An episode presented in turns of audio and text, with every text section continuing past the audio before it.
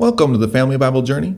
If you like our podcast, I'd encourage you to check out our website, familybiblejourney.com. That's Family Bible Journey, all lower cases, no spaces.com, where you can find links to our social, support the ministry, or find other resources, especially if you're journaling with us through the Bible. Thanks for listening.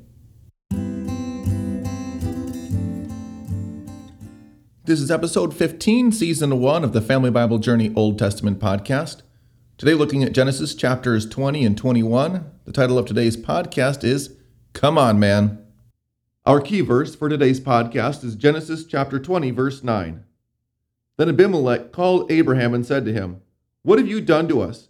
And how have I sinned against you that you have brought on me and my kingdom a great sin? You have done to me things that ought not be done. This is the word of the Lord.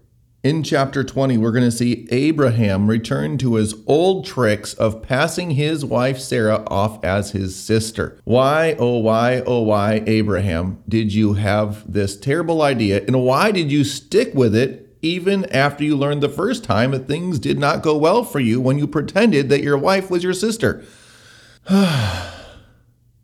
you know, Abraham, as foolish as he was, and even though he gave his wife Sarah again to a king, which makes unsanctified me wonder all over again how physically attractive is this woman who is well over 80 years old now that she is being taken into the house of another king? But God has to intervene and rescue and redeem Abraham and Sarah from their folly. And so he appears to the king Abimelech, the king who Sarah had been given to as a wife by Abraham, her husband. And God wouldn't let Abimelech touch the woman. And Abimelech says to God in this vision, Would you allow an entire people to perish because I sinned or because I did this in the integrity of my heart?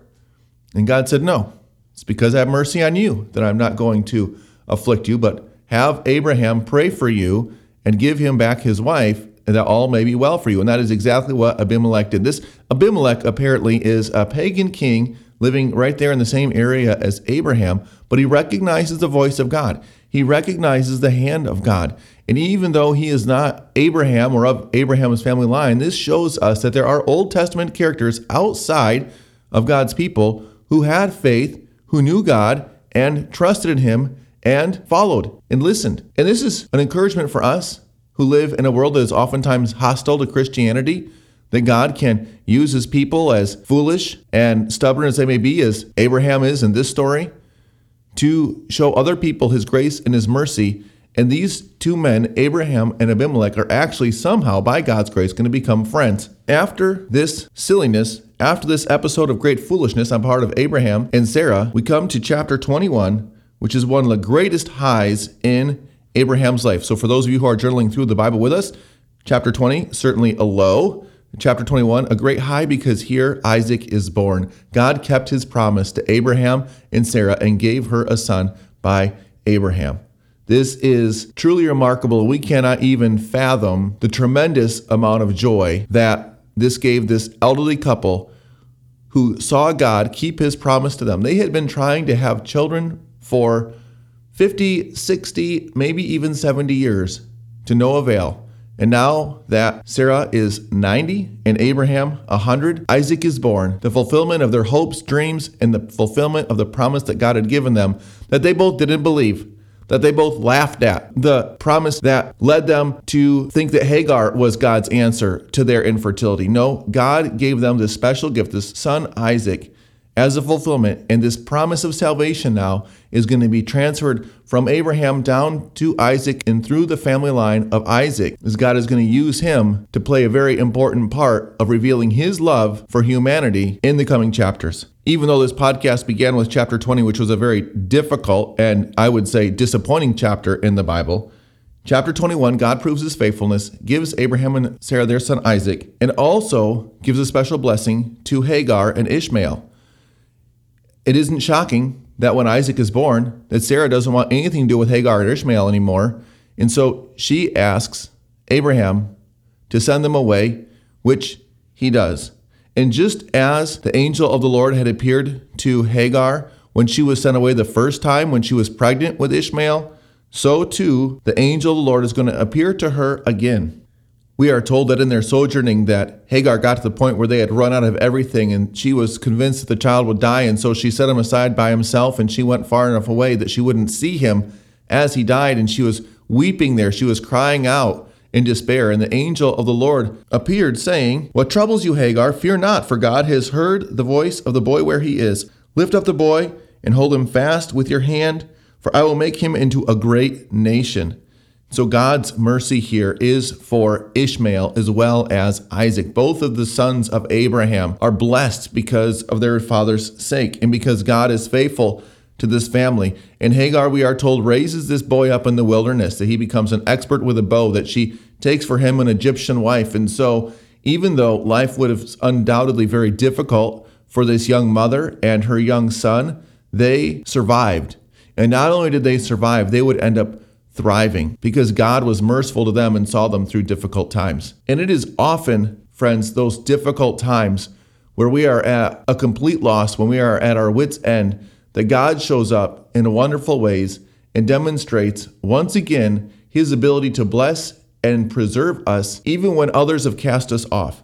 And there are many people listening to this podcast who know the pain of abandonment, who know the pain of rejection. Many people struggle their whole life long with feelings of anxiety and inadequacy because of what someone else has done to them, because of what someone else has said to them, because of what someone else has not done to them. Let's say that it's a parent who was derelict in their duties and the child was left to fend for themselves. And this child then grows up never feeling loved, always looking for love in all of the wrong places. Friend, if you are that person who has been cast off, if you are the one who has been abandoned, if you are the one who has been neglected or rejected by someone that you loved or someone who was supposed to love you but but showed you the opposite of love, find in this story a friend in Hagar and Ishmael.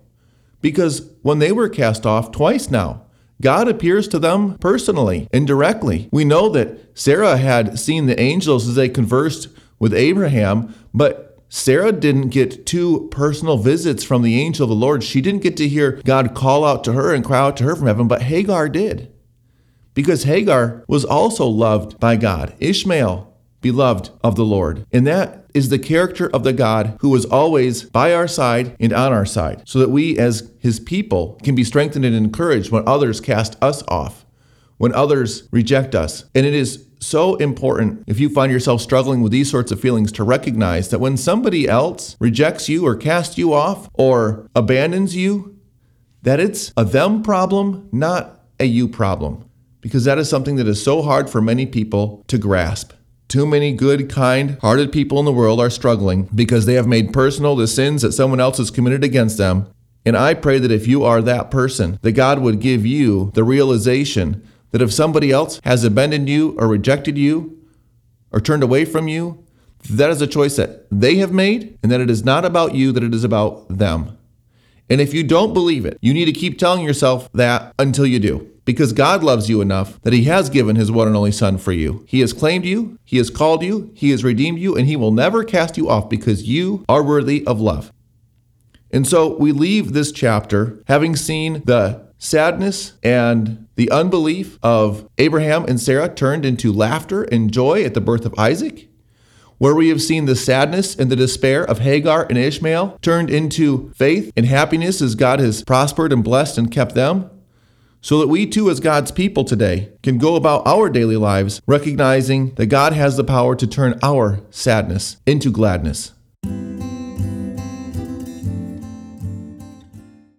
If this podcast is a blessing to you and you would like to make a financial investment in our ministry, go to the website, familybiblejourney.com, where you can make a one time contribution or, even better yet, become one of our monthly sponsors. I receive zero compensation from this podcast because it is 100% a labor of love for you.